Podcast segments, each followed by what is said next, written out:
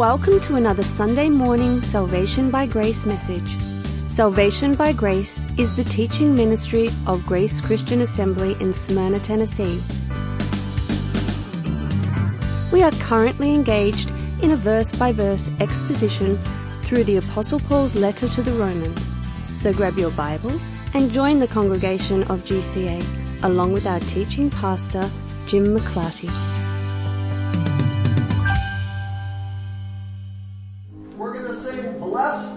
Lord.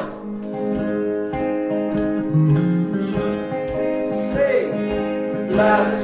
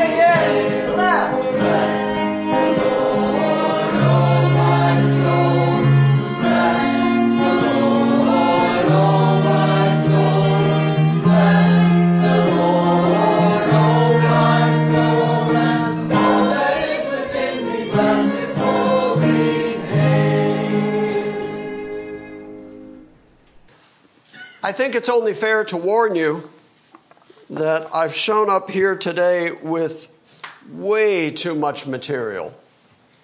I have so much stuff that we could talk about, and I'm really trusting that as we go through it, the Spirit will lead us in the proper direction and help me edit through it so that we don't keep you here until 3 o'clock.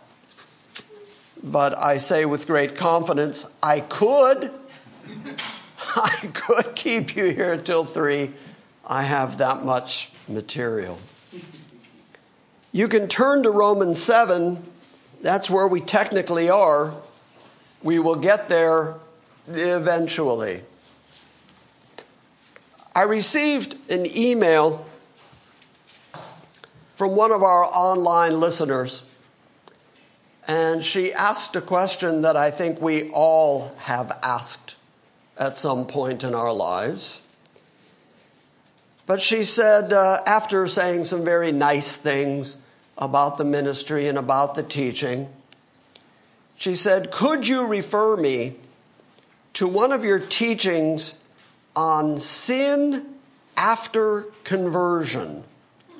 Specifically, what manner of perfection was Paul intending that we achieve having died to sin in Christ? Which is the very thing we talked about last week. That we reckon ourselves dead to sin because we are in Christ, Christ in us. When He died, we died. We are buried in baptism in relation to his actual death, then he was raised to walk in newness of life, so we should reckon ourselves to be walking in newness of life, and yet we continue to struggle with sin. So she asks, What manner of perfection was Paul intending that we achieve, having died to sin in Christ? Hard as I might try, I cannot rid my life of sin. And if I could, wouldn't that be salvation based on works? That was her question.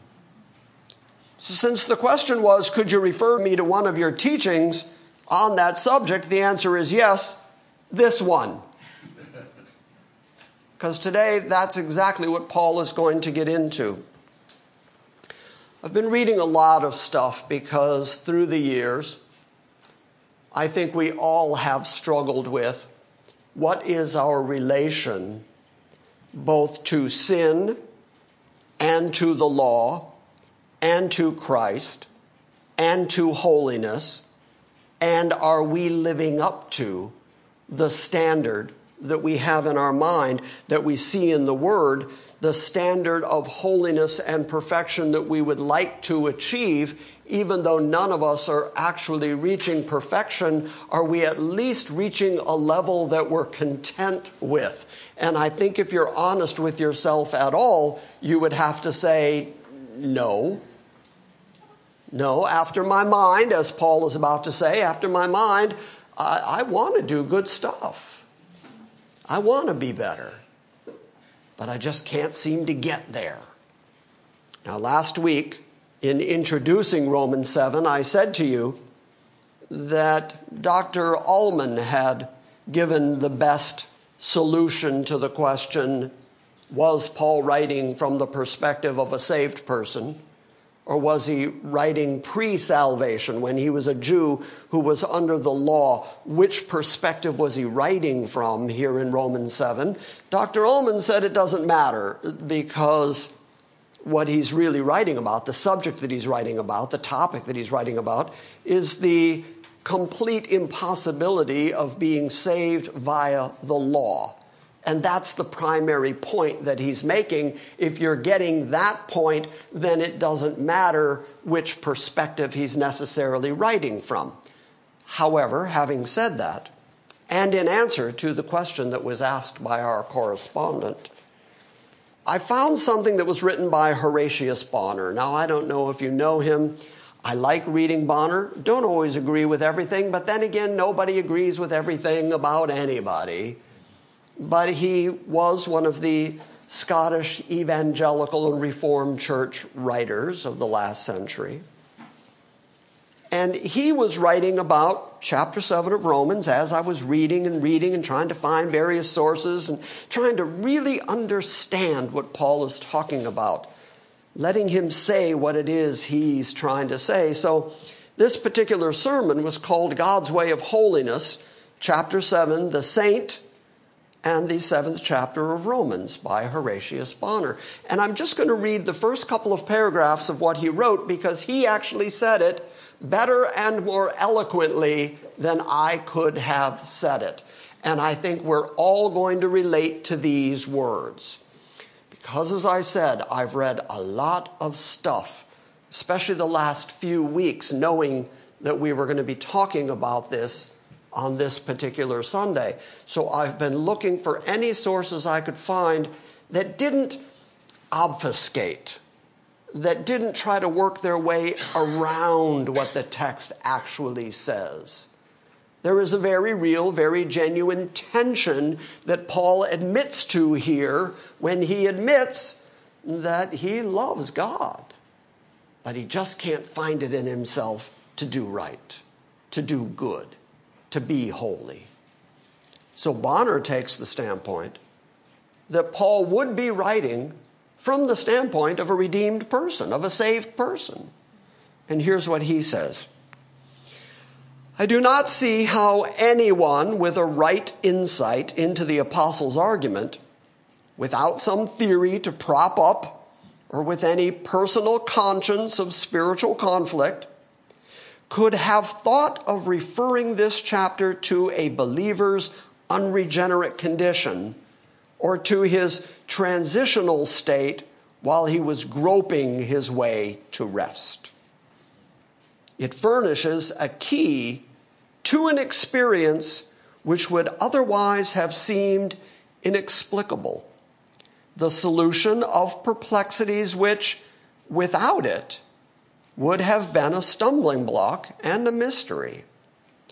It is God's recognition of the saints' inner conflict as an indispensable process of discipline, as a development of the contrast between light and darkness, as an exhibition of the way in which God is glorified in the infirmities of his saints and in their contests with all the powers of evil.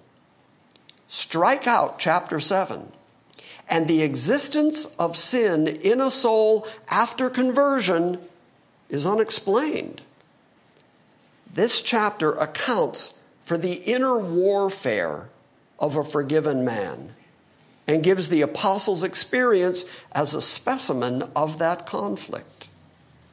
The previous chapters show that the man is forgiven, he is justified, he is dead, he is risen with Christ. So then, is not sin extirpated? Done away with? The seventh chapter answers no. It no longer reigns, but it fights. It does not indeed bring back condemnation or bondage or doubt, but it stirs up strife. Strife which the completeness of the justification does not hinder and which the saint's progress in holiness does not arrest, but rather aggravates. So that at times there seems to be actual retrogression and not advancement in this spiritual life. Paul said, I delight in the law of God after the inner man. Are those the words of an inquirer, of a doubter, of a semi regenerate man? No, but they are one who has learned to say with the saints of other days, Oh, how I love thy law, from Psalm 1, 19 and 7. Or with the Messiah himself saying, I delight to do thy will, O my God, yea, thy law is within my heart. So then, Paul says, With my mind, I serve the law of God. But with my flesh, I serve the law of sin. This is not the language of an unregenerate or a half regenerate man. When, however, he adds, I am carnal, I am sold under sin, is it really Paul, the new creature in Christ, that he is describing? I say that it is.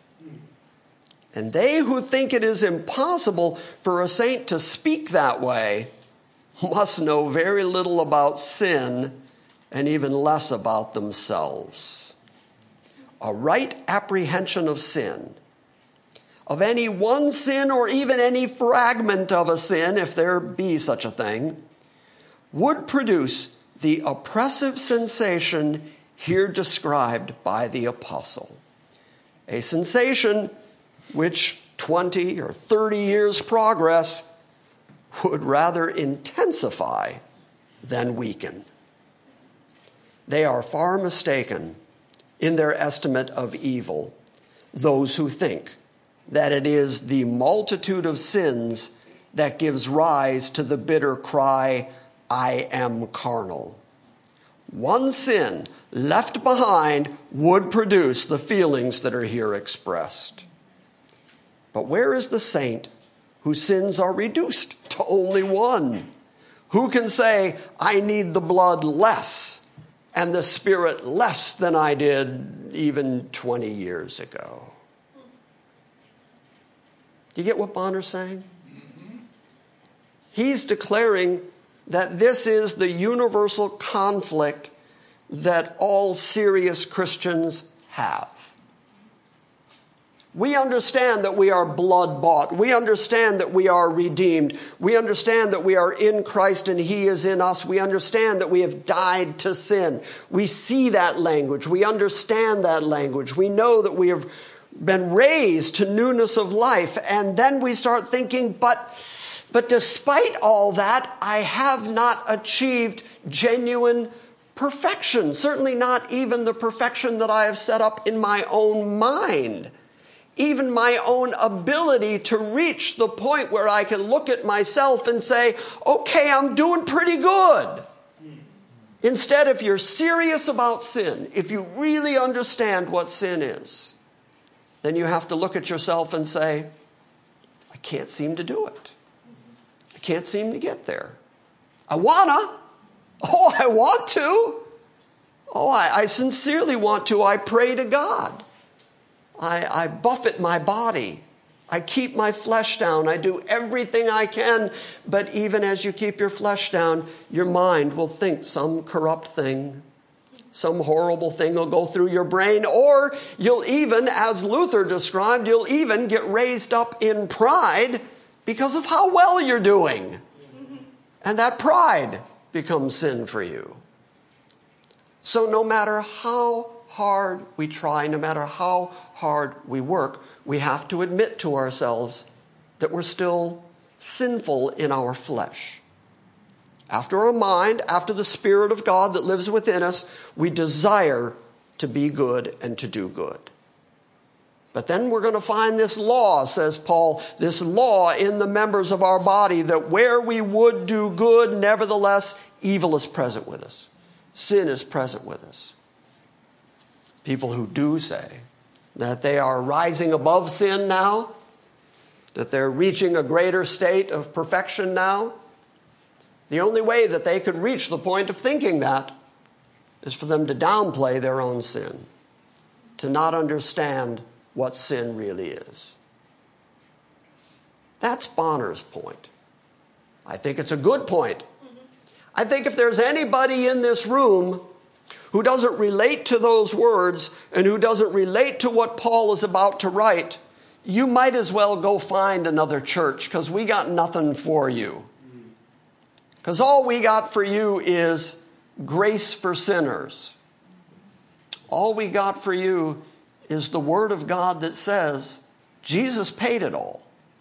It's actually accomplished. And we reckon ourselves dead with Him and dead to the law. So then it has to be. Since the law can't help us, and since our flesh can't help us, it has to be grace. And it can't possibly be you. It can't be your flesh, can't be your effort. It has to be the grace of God. There's just no other way it can possibly be. Because Paul has systematically eliminated every other possibility. I got an email a couple of weeks ago that said, Why do you put so much emphasis on grace? yeah. That's all we got. yeah, the answer is just kind of, duh. What else you got? Paul has already eliminated the possibility that it can be your flesh, that it can be your works, that it can be your personal righteousness or justification, that it can be the law, that it can be anything that you could accomplish in your flesh, because as we're about to read, it is your flesh that is the problem. And ironically, I grew up in the kind of church that admitted your flesh is the problem, but then they would say, and the solution is your flesh. Get busy. Do stuff. Do better. But since the problem is your flesh, your flesh is not the solution.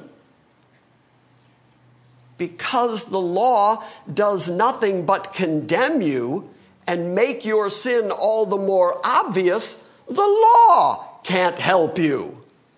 The law and your flesh combined are doing nothing but condemning you, which is why Paul uses the language of the ministry of condemnation.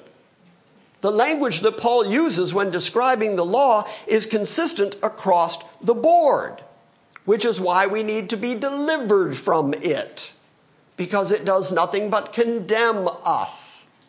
It's why we need to be delivered from our flesh, because our flesh does nothing but condemn us. And we, sinful people that we are, have neither the ability to make our flesh better nor the ability to live righteously by the law and have God accept us on that basis.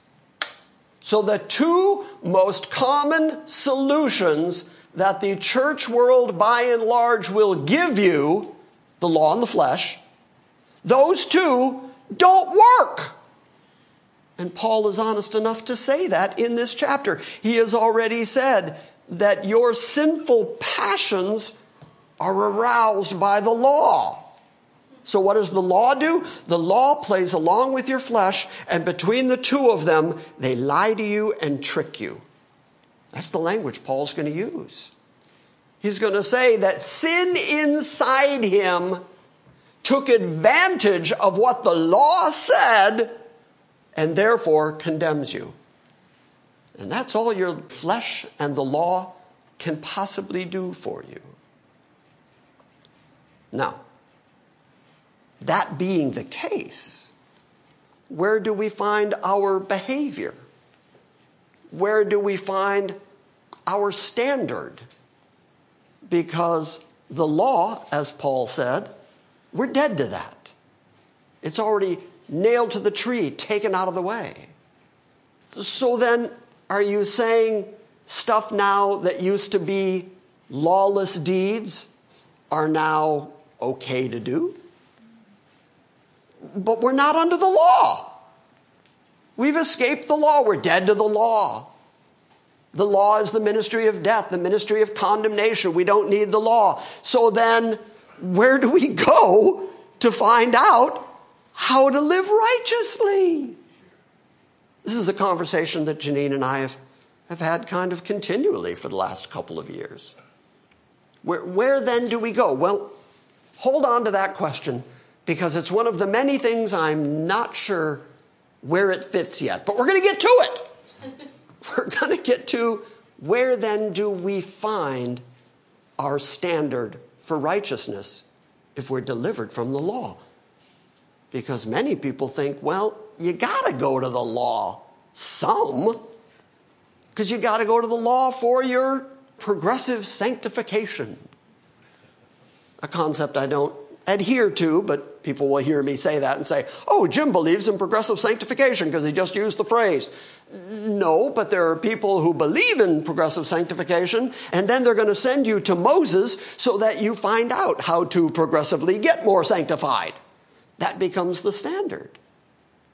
So, is there a standard? And where do we find it? How do we know it? What does it look like? Because we are under the new covenant. Make sense?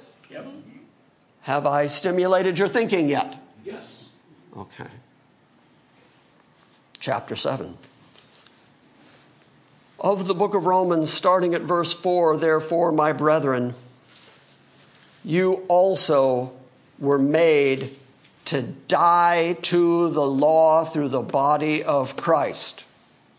There it is, dead to the law. Dead to the law. Law can't help you, but neither are you dependent on the law for your justification or your righteousness. You are dead to the law. So that you might be joined to another, to him who was raised from the dead, so that we might bear fruit to God.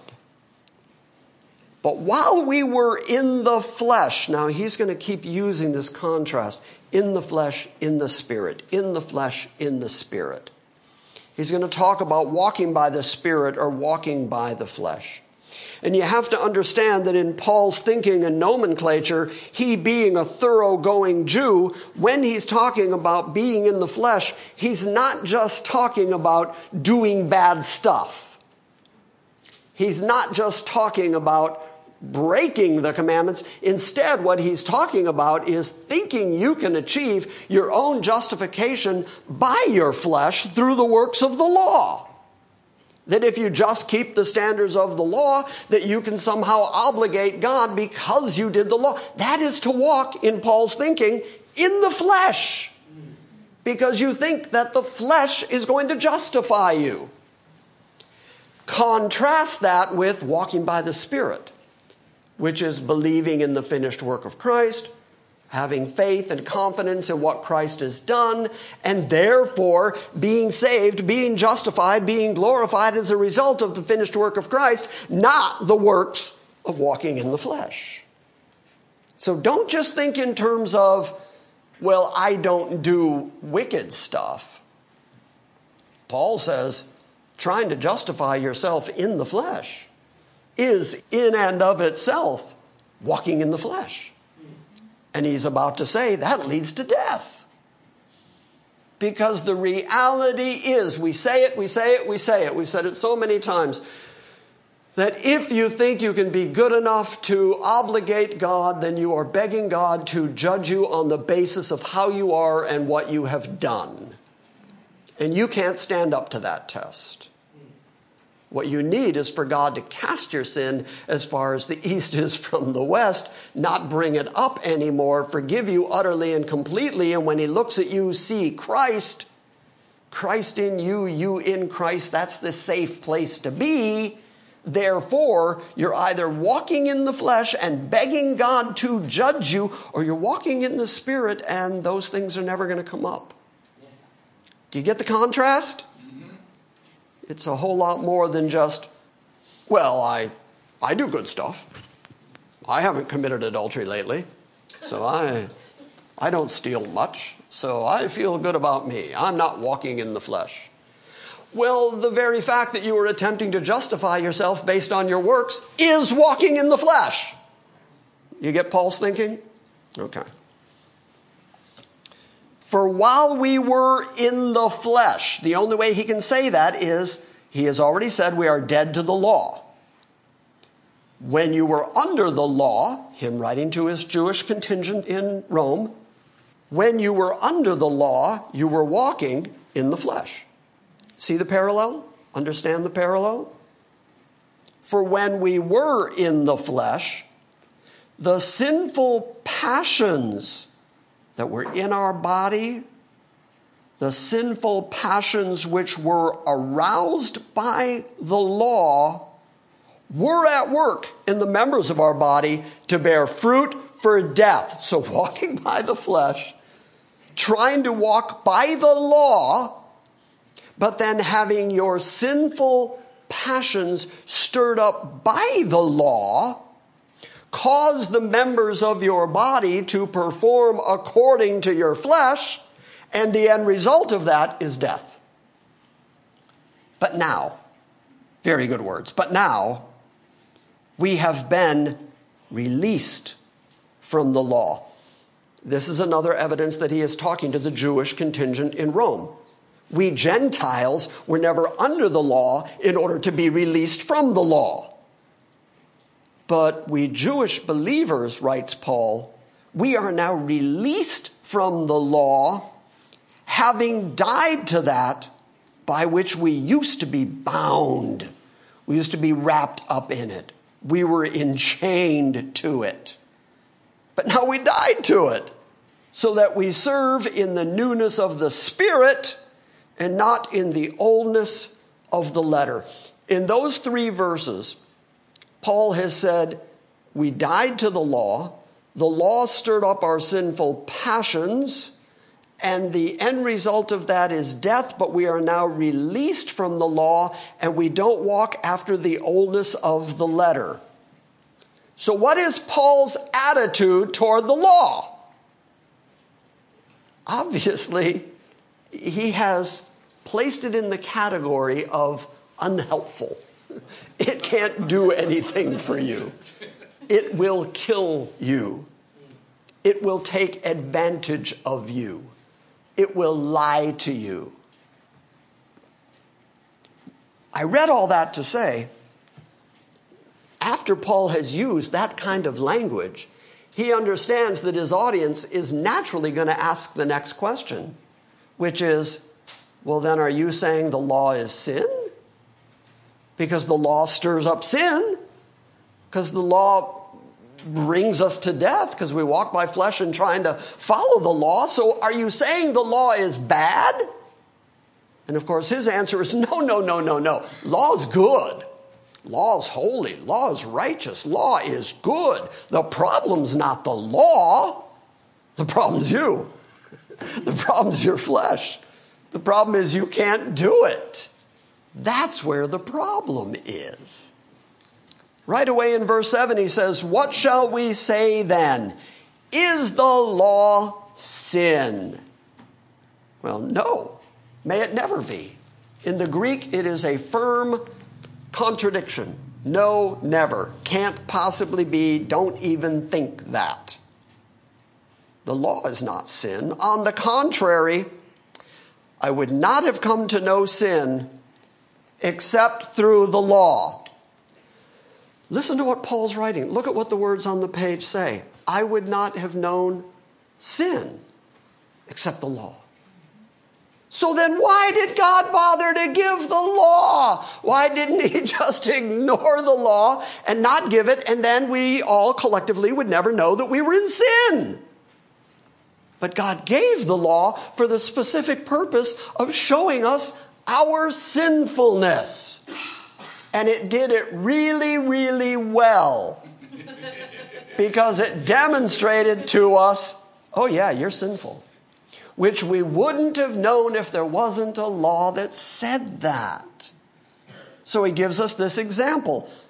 I would not have come to know sin except through the law, for I would not have known anything about coveting except that the law said, You shall not covet. And that's when Paul realized, oh, oh yeah, that's, that's kind of exactly what I'm doing. Yeah, I didn't realize I was coveting until somebody said, Don't do that. And then it was like, Oh, wait, so there's something wrong with doing that? I, I didn't even think about the fact that I was doing it. But now that you've pointed out that I shouldn't do it and that it's wrong, I recognize that I do it all the time. I just didn't know there was anything wrong with it. But sin, this is really interesting. Uh, the language again that Paul uses, I've wrestled and wrestled with it because he almost speaks of sin through the rest of this chapter as if it's a separate entity from himself. Because he says, well, it's not me doing it. Me, I desire God. Me, I love the law. Me, that's what I would do if I could. But sin, taking opportunity by the law, keeps tripping me up. Almost as if sin is this separate from Him evil that's in the world. Here, I'll put it this way Adam and Eve were in the world, but they weren't sinners. Satan brought sin into the garden. So sin is separate from Adam and Eve.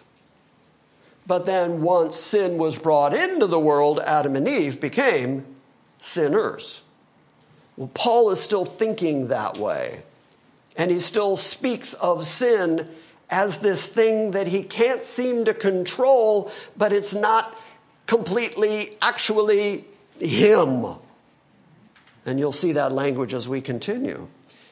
Sin, that thing, took opportunity through the commandments, because he just quoted a commandment don't covet.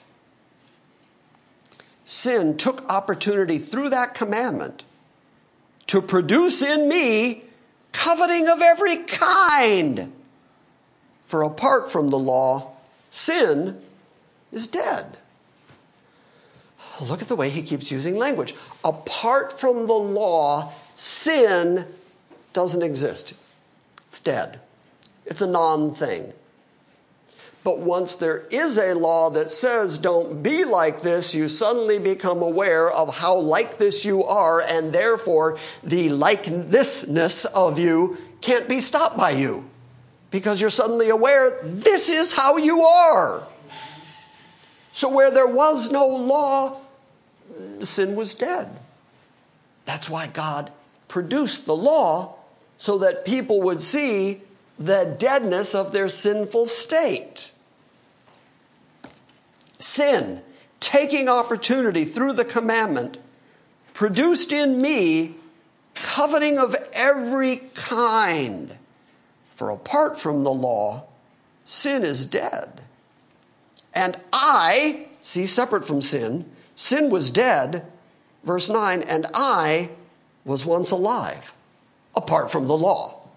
Before there was a law, I was living it up and I was fine and I didn't know I was doing anything wrong.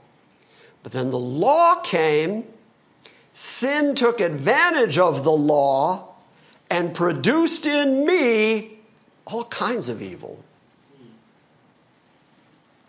Sin, taking opportunity through the commandment, produced in me coveting of every kind, for apart from the law, sin is dead. And I was once alive apart from the law. But when the commandment came, sin became alive and I died. Sin's alive, I'm dead. Once upon a time, sin was dead, I was alive. Now sin came alive, I'm dead. He's using that same language of death and resurrection and life the antithesis of which is if we die to ourselves and we die to the law, we die to those things that would kill us and condemn us, and therefore we're alive in Christ. Do you see the contrast he's drawing?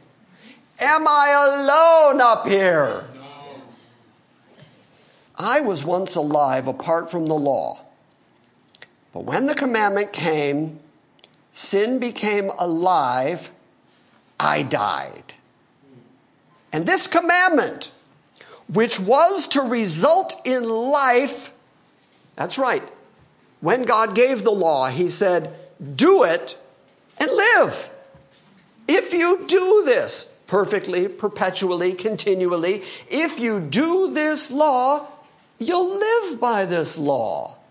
The problem, of course, is nobody save Jesus could actually do it. Therefore, when he said, if you don't do it, you'll fall under a curse, that means everybody that is under that law is under the curse of the law, which is why Jesus died.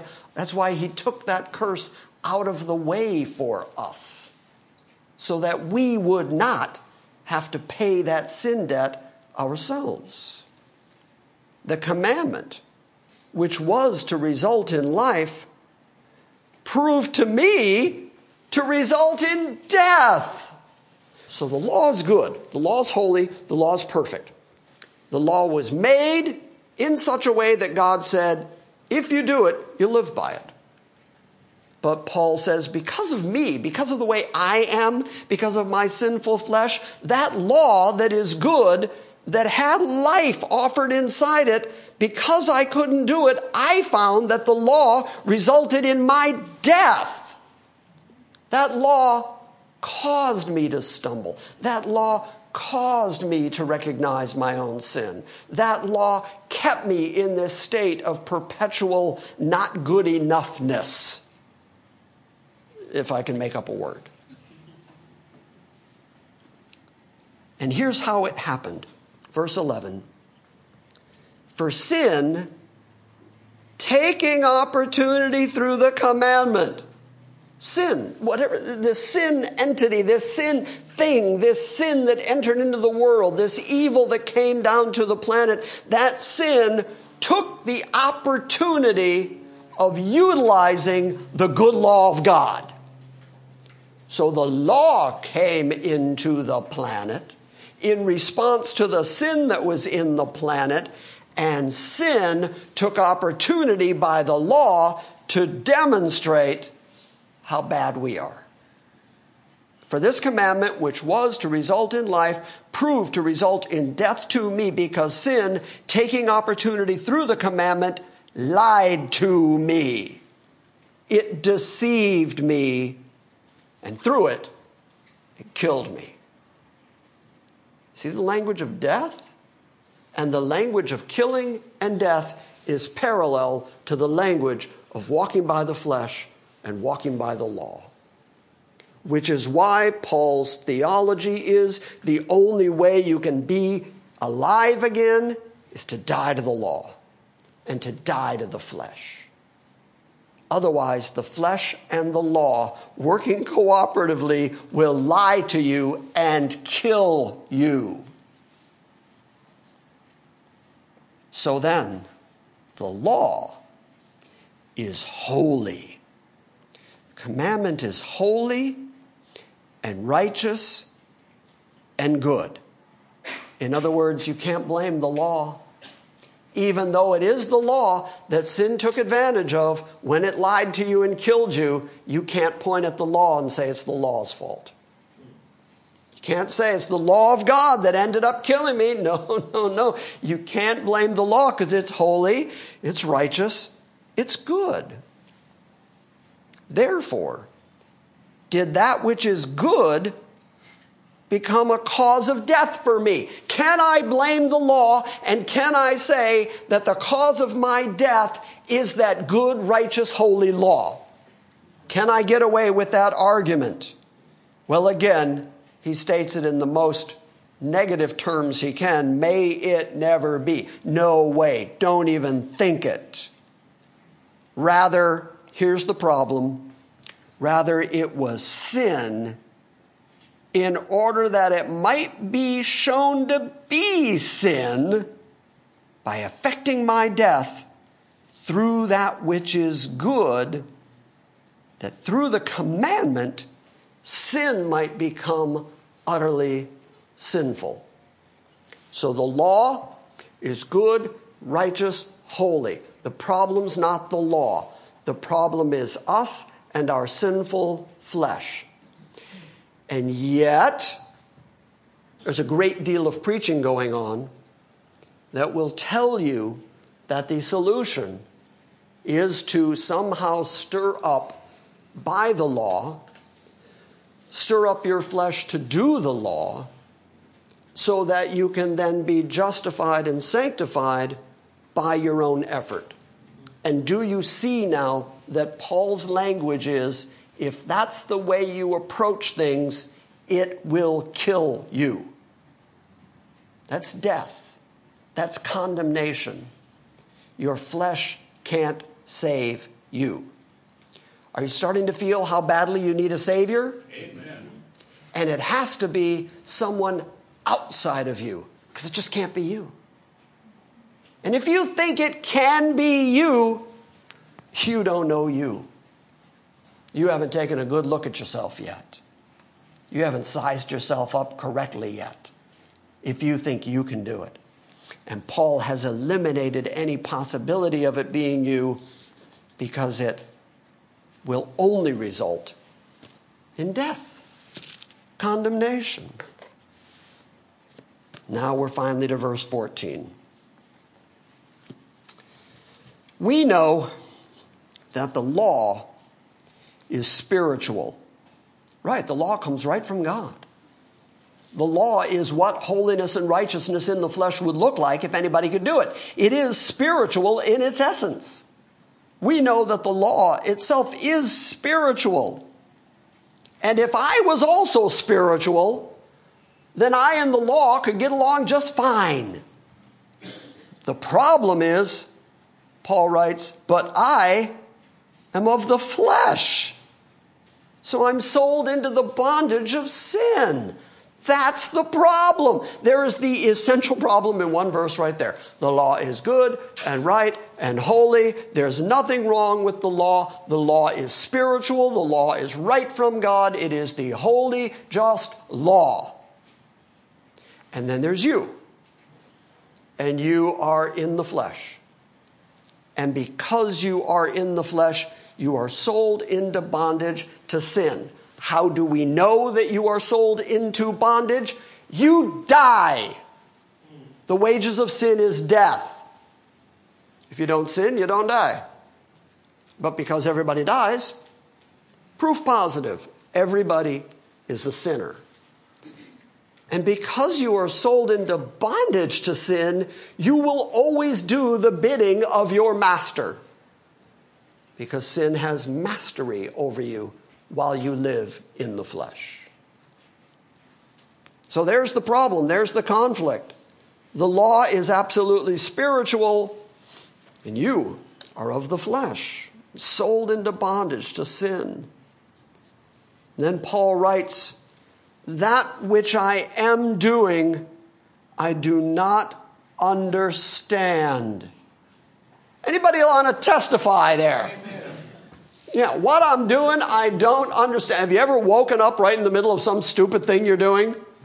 Said, I don't get anything at this moment. I don't understand how I got, what am I doing? I had so many better options, and yet I ended up here doing this. And you even know that as I'm saying these words, you all conjured up something in your head that you know you shouldn't have been doing. And now that I'm talking about it, you don't understand. If we could put it up on the big screen and we could all look at what everybody, Kenneth, if we could all look at what Kenneth's been doing lately, I just picked Kenneth arbitrarily. If we could all look at what Kenneth's been doing, his only plea is, I don't, I, okay, that's me, but I don't get it. I don't understand. Paul says, What I'm doing, I don't understand because I'm not practicing what I would like to do. But I am doing the very thing I hate, the very thing that I don't want to do. That's what I end up doing. And the things that I am doing, I don't understand because I'm not practicing. I'm not doing the things. I'm not continuing in the activity of those things that I would like to do. Look, after my mind, after my heart, I would like to be the perfect example of what a pastor ought to be like. I lay in bed some nights and think, that's it. From now on, I'm living up to that standard. I'm going to I'm not going to let anybody down ever, and I'm always going to be trustworthy, and I'll always be there for everybody all the time, and I'll just, I'll never say a mean word to anyone, and I'll give all my money to the poor, and I'm just, I, that, that's me. I'm going to be the pastor of pastors. I'm going to, I'm going to be the best pastor. I, and I, it doesn't, next morning, I wake up and think, nah, I don't have to get up yet. I'm already in it. I'm already thinking in the flesh. I'm already thinking about myself. I'm already lacking those wonderful qualities that I can imagine in my head. I'm just not being what I imagine in my head. I'm not practicing what I would like to do. But I am doing the very thing I hate. But if I do the very thing that I do not wish to be doing, then I agree with the law that it's good. The logic is if what I'm doing is not what I wish to do, but I'm doing it anyway, then I agree with the law when it says that I'm wrong for doing it. The law says, don't do it. I'm doing it. I agree with the law when it says, don't do that but I end up doing it anyway. So now, verse 17, so now, no longer am I the one that's doing it, but that sin that indwells me. Sin that is inside me, sin that is in the members of my body, sin that is coursing through my veins. That's what's making me do the things I do. I don't want to do them. It's not what I desire to be doing. That's not what I imagined in my mind I'd be doing, but I still do it anyway. And so I find that it is sin that is in my body that is making me do the things that I don't want to do. And I agree that the law is good and right and holy. And I wish I could do the law and I wish I could live by the law. But I can't do any of those things because I'm in this fleshly body. So now no longer, says Paul, am I the one doing it? Because after my inner man, after my mind, I want to do the law. But then I don't do the law. So then who is it that's not doing the law? Who's making me not do what I want to do? Sin. It is sin which indwells me. For I know that nothing good dwells in me, that is, in my flesh. For the wishing that I could be better, the wishing that I could do good, the wishing that I could live up to the standard, the wishing is present with me. But the doing of the good is not. The wishing. Anybody here want to testify? Sounds familiar. Yeah. Uh, we all, because we love Christ, because we love God, because we are grateful for what He has done for us, we want to live to a standard that demonstrates that we are separate from the world and that we are Christian people.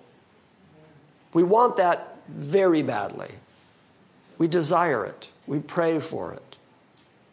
It's just not what we do. And it is so reassuring that Paul would write that. Otherwise, I'd be completely dismayed.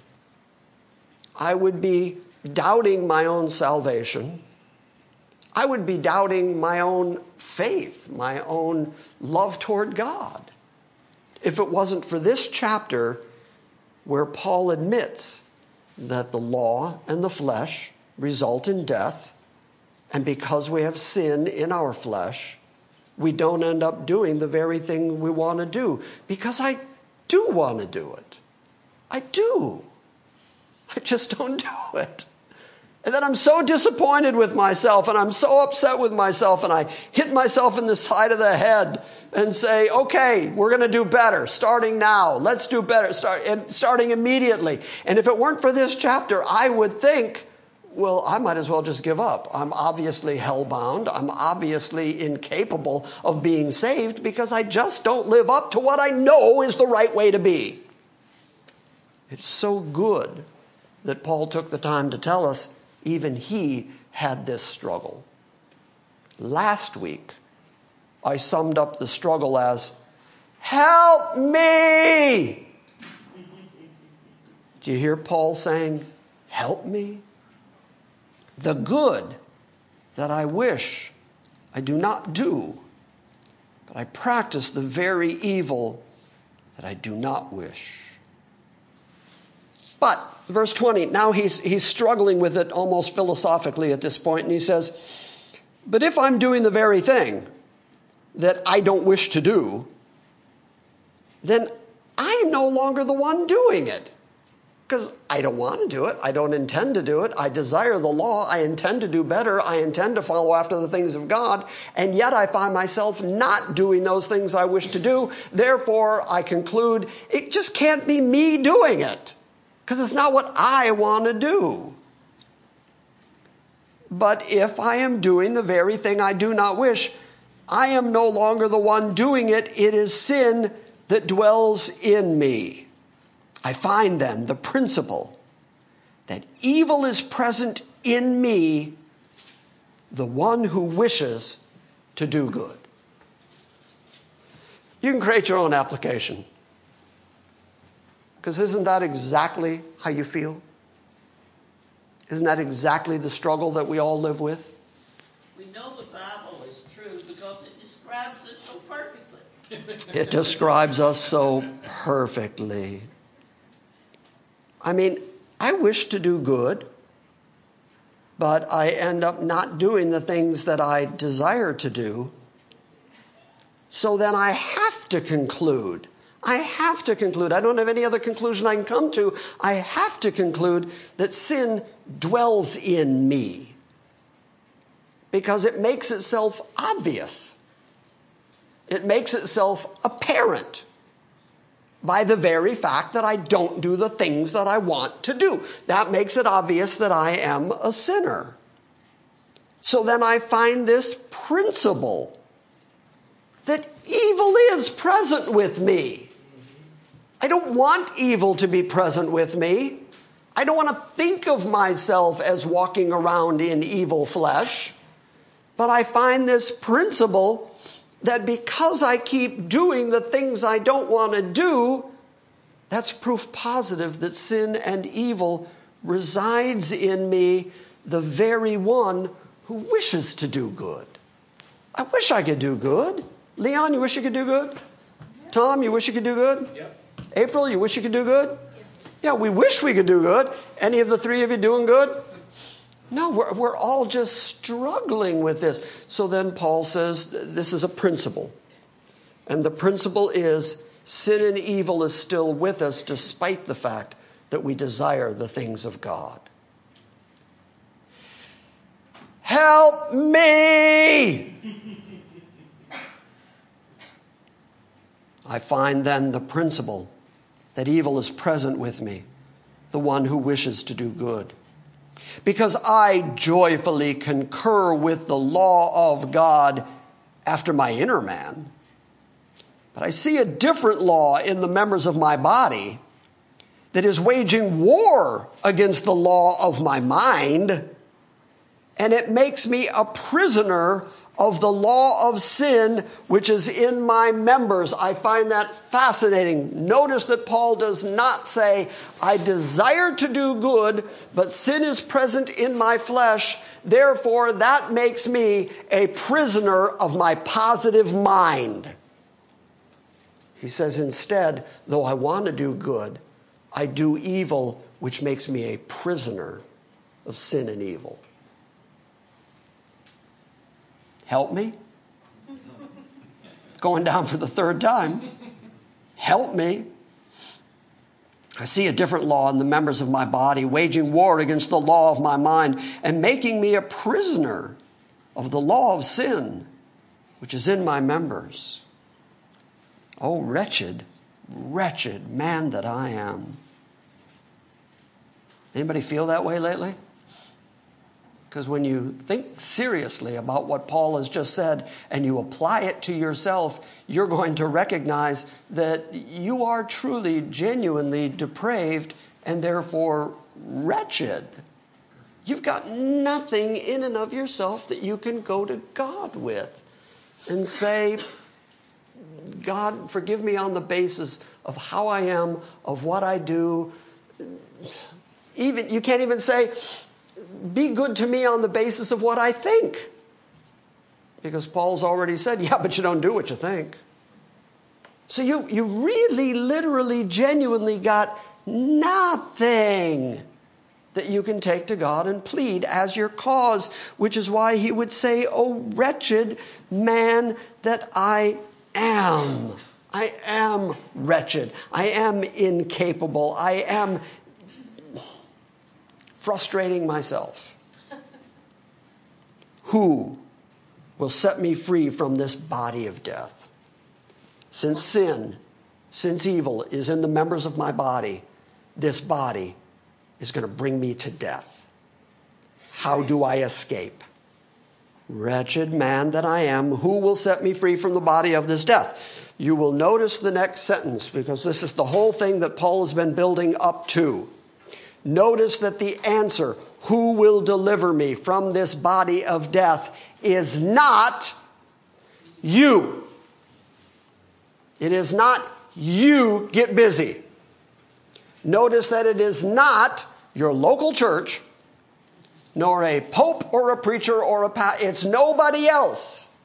Notice that it is not find people who are worse than you and then you'll be relatively better than them.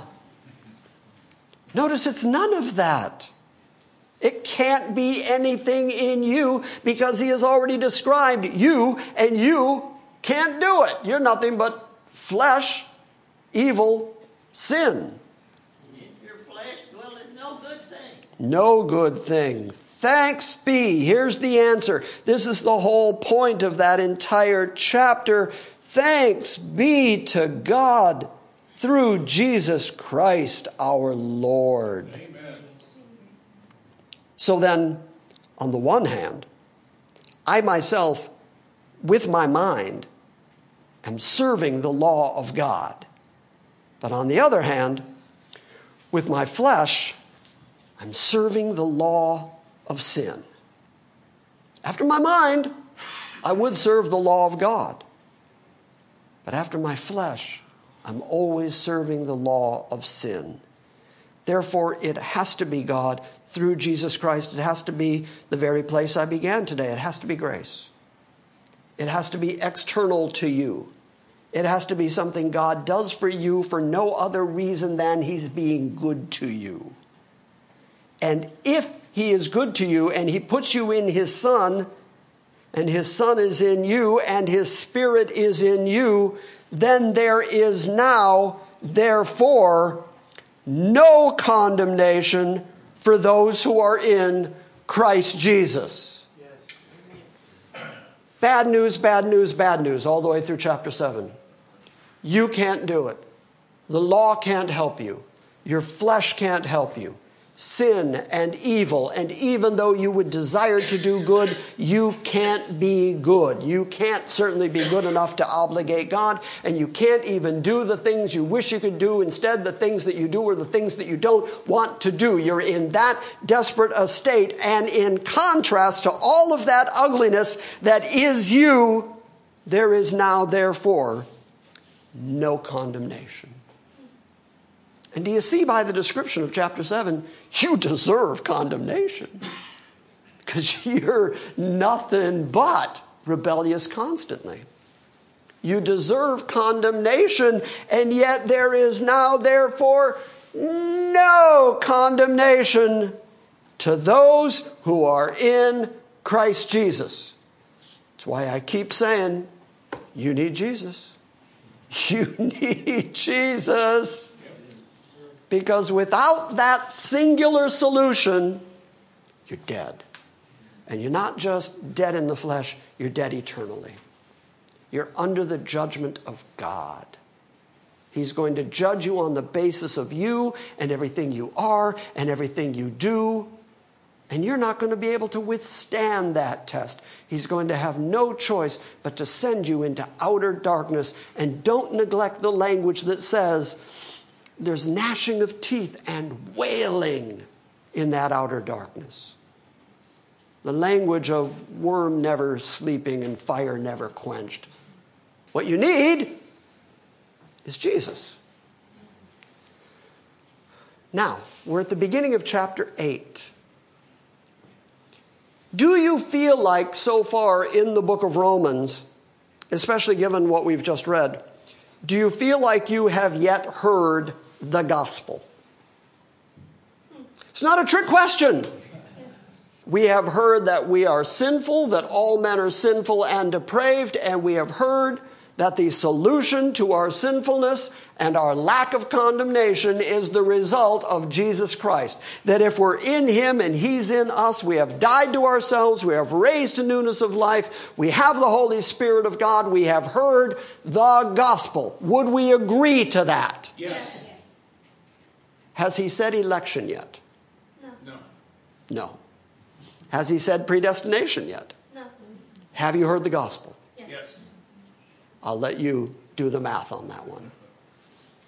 Yes, the sound doctrine matters. Yes, the sound doctrine counts. Chapter 8, chapter 9 now, he's going to be getting into election and predestination, all this big stuff and all this sound doctrine stuff, where we're going to recognize that the people who come to God are the very people that God chose. Yes, but that doesn't change the fact that in these first seven chapters, we have in fact heard the news of salvation and how people get saved, which Paul himself has called the gospel.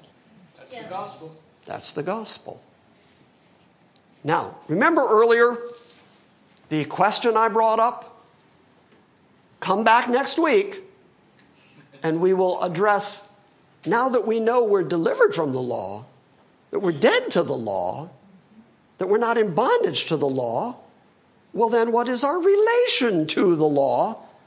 And if we have no relation to the law at all, where does a new covenant believer get his standards of behavior. We will look at that next week. Or you could stay here another hour. Never mind.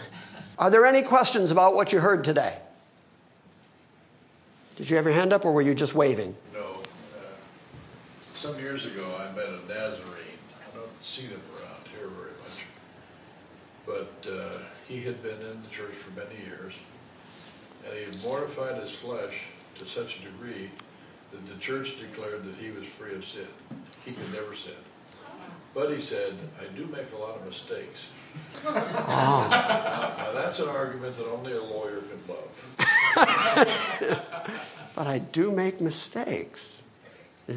I think in contrast to uh, those holding that kind of view, that Christian perfectionist view, uh, is definitely this, Paul shows here, and with the indwelling sin, which one of my professors called like this, because it is a separate entity, he called it like this cancer, this indwelling cancer that you just cannot control. And you and it makes people wonder, well, once we become Christians, why didn't God just take that out? Yeah. And I think we see here, as the result of the end of Romans 7, he left it to put us at that very point at the end of 7. So we have no choice but to be on our knees pointing to Christ. Absolutely. That's also what Bonar had said, that it's part of our ongoing discipline in this life. I mean, it's, it has purpose, it has reason, or else God would have removed it. The fact that he didn't remove it means it serves some purpose in his process of saving us. But I agree with you, and I, because I agree with Paul, that yeah, it's meant to lead us to that state of desperation where we got nothing but Jesus. Yes, sir, Sandy. Now you're going to have to walk up here where I can hear you, because if you're back there. I just want to say that you, if you notice, Paul didn't give the power to the devil he didn't give control. He gave the um, blame to Adam. So he's talking about our, our uh, Adamic, Adamic nature. So, so it's based back on what Adam did at the beginning. I agree. Anything else? We're good? All right, then say goodbye to the internet congregation. Bye. Bye. Now say it like you mean it. Bye.